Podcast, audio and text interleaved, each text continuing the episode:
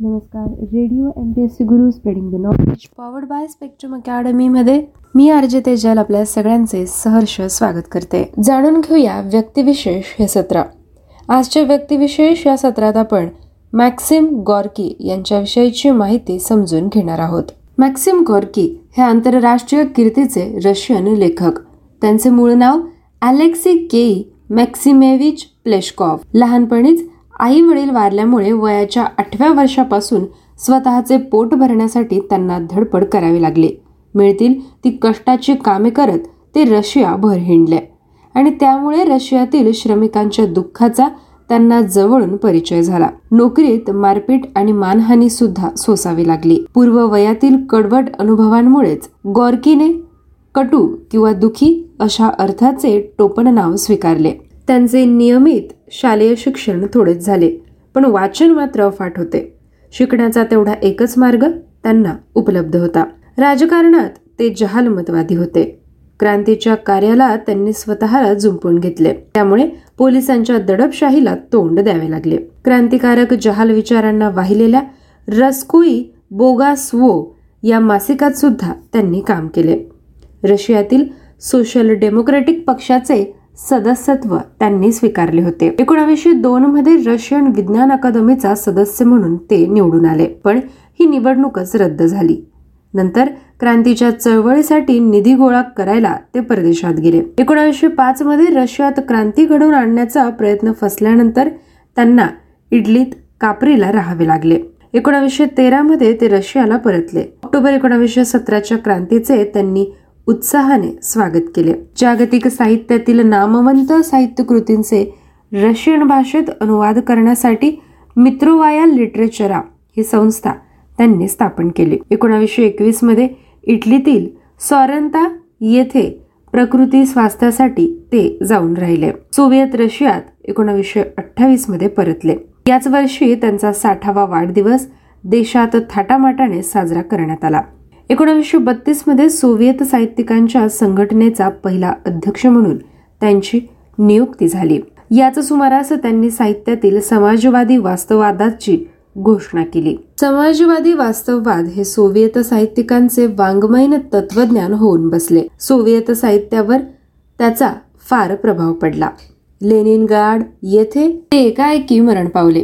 त्यांना विषप्रयोग केल्याचा आरोप त्यांच्या डॉक्टरांवर करण्यात आला. मकर शुर्जा ही अठराशे ब्याण्णव मधील कथा लिहून त्यांनी लेखन क्षेत्रात पदार्पण केले होते. त्या प्रारंभीच्या कथांमध्ये त्यांनी समाजाच्या खालच्या थरातील उन्हाळ भटके गुन्हेगार आदींचे सहानुभूतीपूर्वक चित्रण केले. हे लोक शूर व ध्येयनिष्ठ असतात अशी त्यांची धारणा होती. समाजातील कनिष्ठ श्रेणीतल्या घटकांना ते ध्येयवादी रूप देत होते. त्यानंतरच्या काळातल्या त्यांच्या कथा भौतिकवादी आहेत. अपवाद फक्त अठराशे नव्याण्णव व एकोणावीसशे दोन मधील सुप्रसिद्ध कथांचा आहे. या कथेतले तारुण्य चटका लावणारे आहे. अठराशे नव्याण्णव ते एकोणावीसशे दहा या काळात गॉर्कीने कथांबरोबरच काही कादंबऱ्या आणि नाटके लिहिली. एकोणावीसशे सात सालातली मॅट आणि एकोणावीसशे एकोणतीस सालातली द मदर या अशाच काही सर्वोत्कृष्ट कादंबऱ्या. मराठीत आई या नावाने ही कादंबरी विनायक महादेव भुसकुटे यांनी अनुवादित केली आहे. त्यांनी या कादंबरीचा अनुवाद एकोणावीसशे पंचेचाळीस साली केला. क्रांतिकार्यावरील निष्ठा तरुण क्रांतिकारकांचा मिळालेला सहवास आणि मान यामुळे एका भित्र्या दडपलेल्या स्त्रीचे कोमल ममताळू आणि निर्भय स्त्रीत कसे रूपांतर होते त्याचे चित्र या कादंबरीत रंगवलेले आहे. ही कादंबरी समाजवादी वास्तववादाचा महान आदर्श म्हणून रशियन टीकाकारांनी गौरवली. त्यांचे विख्यात नाटक सुद्धा याच काळात लिहिले गेले. त्यांच्या नाटकाला आंतरराष्ट्रीय कीर्ती लाभली. याचं कारण म्हणजे पार्श्वभूमीच खळबळजनक असणे. गलिच्छ गैरवर्तणी भिकाऱ्यांची वस्ती असलेले एक गृह हे त्यांच्या नाटकाच्या पार्श्वभूमीत होते. एकोणावीसशे तेराच्या सुरुवातीपासूनच गॉर्कीने आपले त्रिखंडात्मक आत्मचरित्र लिहिण्यास सुरुवात केली होती. या ग्रंथांनी गॉर्कीला फार मोठी मान्यता मिळवून दिली. गॉर्की यांच्या लेखनात एरवी अनेकदा आढळून येणारी तत्वबोधाची आत्यंतिक प्रवृत्ती त्यात नाही. गॉर्की यांची सूक्ष्म निरीक्षण शक्ती आणि विविध व्यक्तींशी त्यांनी काढलेली शब्दचित्रे मनाची पकड घेतात.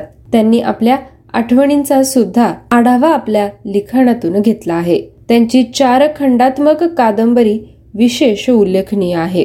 ही कादंबरी त्यांनी एकोणावीसशे सत्तावीस ते एकोणावीसशे छत्तीस या काळात लिहिली. या कादंबरीत झारच्या कारकिर्दीत वाढलेली जुनी पिढी आणि बोल्शेविक विचारांनी भारलेली नवी पिढी यांच्या संघर्षाचे चित्रण आहे.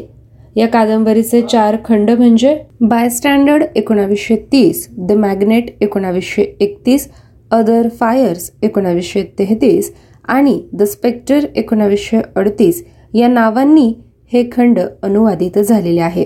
गॉर्की यांच्या साहित्यात टीकाकारांना जाणवलेले काही दोष म्हणजे लेखन परिणामकारक करण्याचा जाणीवपूर्वक प्रयत्न. त्यातूनच येणारी भावविवशता. कलात्मकतेशी एकजीव न होणारे भाष्य करण्याची प्रवृत्ती हे होय. तथापि सूक्ष्म निरीक्षण जिवंत व्यक्तिरेखा रशियातील श्रमिक आणि दरिद्री लोकांचे सूक्ष्म ज्ञान इत्यादी गुण त्यांच्या साहित्य कृतीतून प्रभावीपणे प्रत्ययास येतात. रशियाबाहेरचे टीकाकार गॉर्की यांना एकोणाविसाव्या शतकातील वास्तववादाचे शेवटचे प्रकरण म्हणून संबोधतात. गॉर्की यांना वाचनाची खूप आवड होती हे आपण जाणले. एका स्टीमरमध्ये काम करत असताना तेथील एका स्वयंपाकाकडून वाचनाची आवड त्यांच्यात निर्माण झाली. त्यांनी मकर चुद्रा नावाची एक कथा लिहिली. हीच कथा त्यांनी मॅक्सिम गॉर्के या टोपण नावाने छापली आणि पुढे हेच नाव कायम झाले. नऊ वर्षाच्या वयात पोरके झालेल्या गॉर्की यांचा सांभाळ त्यांच्या आजीने केला. ही आजी गोष्ट सांगण्यात चतुर होती. तिच्या मृत्यूचा गॉर्की यांना फार मोठा धक्का बसला.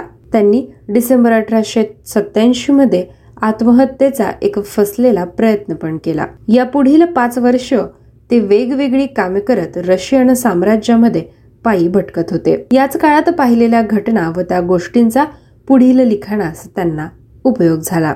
अठराशे ब्याण्णवमध्ये तिफिल्लिसमध्ये द कॉकेशस या वृत्तपत्रात काम करत असताना त्यांनी गॉर्की हे टोपण नाव वापरण्यास सुरुवात केली.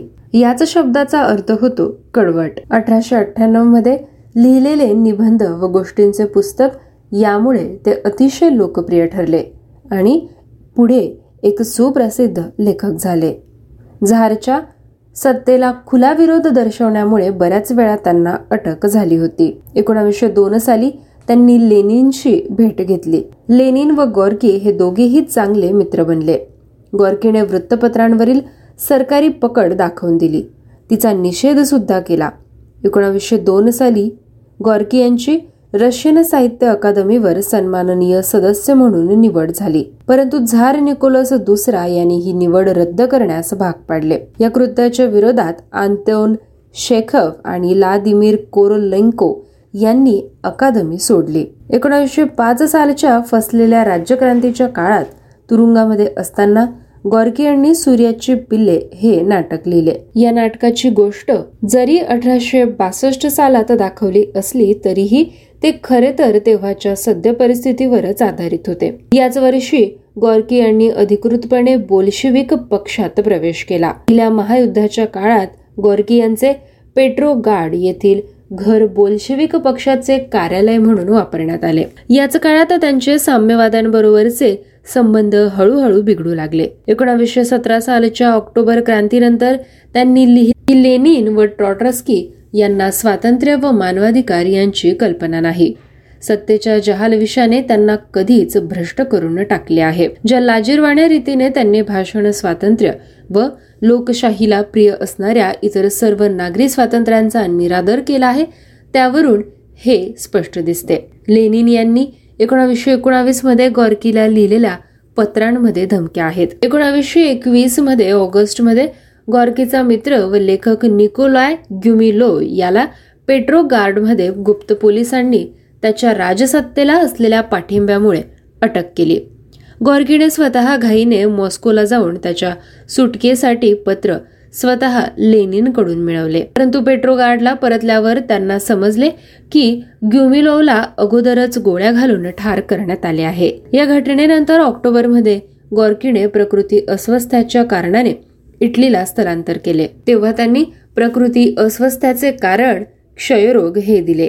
अलेक्सांद्र सोलेन्झित्सेच्या म्हणण्यानुसार गॉर्कीच्या सोव्हिएत संघात परतण्याची कारणे भौतिक होती. इटलीमध्ये सोरेंटो येथे गॉर्कीला ना पैसा ना मान अशा परिस्थितीमध्ये राहावे लागले. एकोणावीसशे एकोणतीस नंतर त्यांनी सोव्हिएत संघाच्या अनेक वाऱ्या केल्या. एकोणावीसशे एकोणतीसमध्ये त्यांनी सोलोवस्की या बेटावरील श्रमतुरुंगास भेट दिली. श्रमतुरुंगाच्या पद्धतीबद्दल स्तुतीपर लेख लिहिला. एव्हाना श्रमतुरुंगाच्या पद्धतीस पाश्चिमात्य देशांमध्ये अगोदरच वाईट नाव मिळाले होते. एकोणावीसशे बत्तीसमध्ये जोसेफ स्टॅलिन यांनी गार्की यांना स्वतः सोव्हिएत संघात परतण्याचे निमंत्रण दिले. फॅसिस्ट इटलीकडून गॉर्कीचे परतणे ही सोव्हिएत संघाच्या दृष्टीने प्रचाराची मोठीच संधी होती. ऑर्डर ऑफ लेनिन या पुरस्काराने गॉर्की यांना सन्मानित करण्यात आले. त्यांना राहण्यास घर देण्यात आले व मॉस्कोमधील एका रस्त्यास त्यांचे नाव देण्यात आले. पुढे स्टॅलिन यांच्या अत्याचारांमध्ये झालेली वाढ डिसेंबर एकोणावीसशे चौतीस मधील सर्जय क्युरोफ यांची हत्या. या पार्श्वभूमीवर गॉर्के यांना त्यांच्या घरी नजरकैदेत ठेवण्यात आले. या नजरकैदेत असताना त्यांना प्रावदा या वर्तमानपत्राची खास आवृत्ती देण्यात येत असे. या आवृत्तीत अटक आणि राजकीय हत्या यांच्या बातम्या गायलेल्या असत. एकोणावीसशे पस्तीसच्या मे महिन्यामध्ये गॉर्की यांचा मुलगा मॅक्सिम पेशकोव यांचा अचानक मृत्यू झाला. त्यानंतर जून एकोणीसशे छत्तीसमध्ये गॉर्की देखील मरण पावले. दोघांचेही मृत्यू संशयास्पद परिस्थितीमध्ये झाले. पण त्यांच्यावर विषप्रयोग झाले असल्याचे अंदाज कधीच सिद्ध होऊ शकले नाही. गॉर्की यांची शवपेटी स्वतः स्टॅलिन आणि मोलोटोफ यांनी वाहून नेली. साहित्याच्या नोबेल पुरस्कारासाठी पाच वेळा नामांकन मिळूनही पुरस्काराने हुलकावणी दिलेला आणि टॉलस्टॉय व चेकॉव यांच्या खालोखाल लोकप्रियता लाभलेल्या अलेक्साय मॅक्सिमोविच पेशकॉव यांचा आजच्या दिवशी म्हणजे अठ्ठावीस मार्च रोजी जन्मदिन. त्यानिमित्ताने आज आपण त्यांच्याविषयी माहिती जाणून घेतली. पुन्हा भेटूया पुढील व्यक्तिविशेष या सत्रात. तोपर्यंत stay tuned to radio M P S C Guru spreading the knowledge powered by Spectrum Academy धन्यवाद.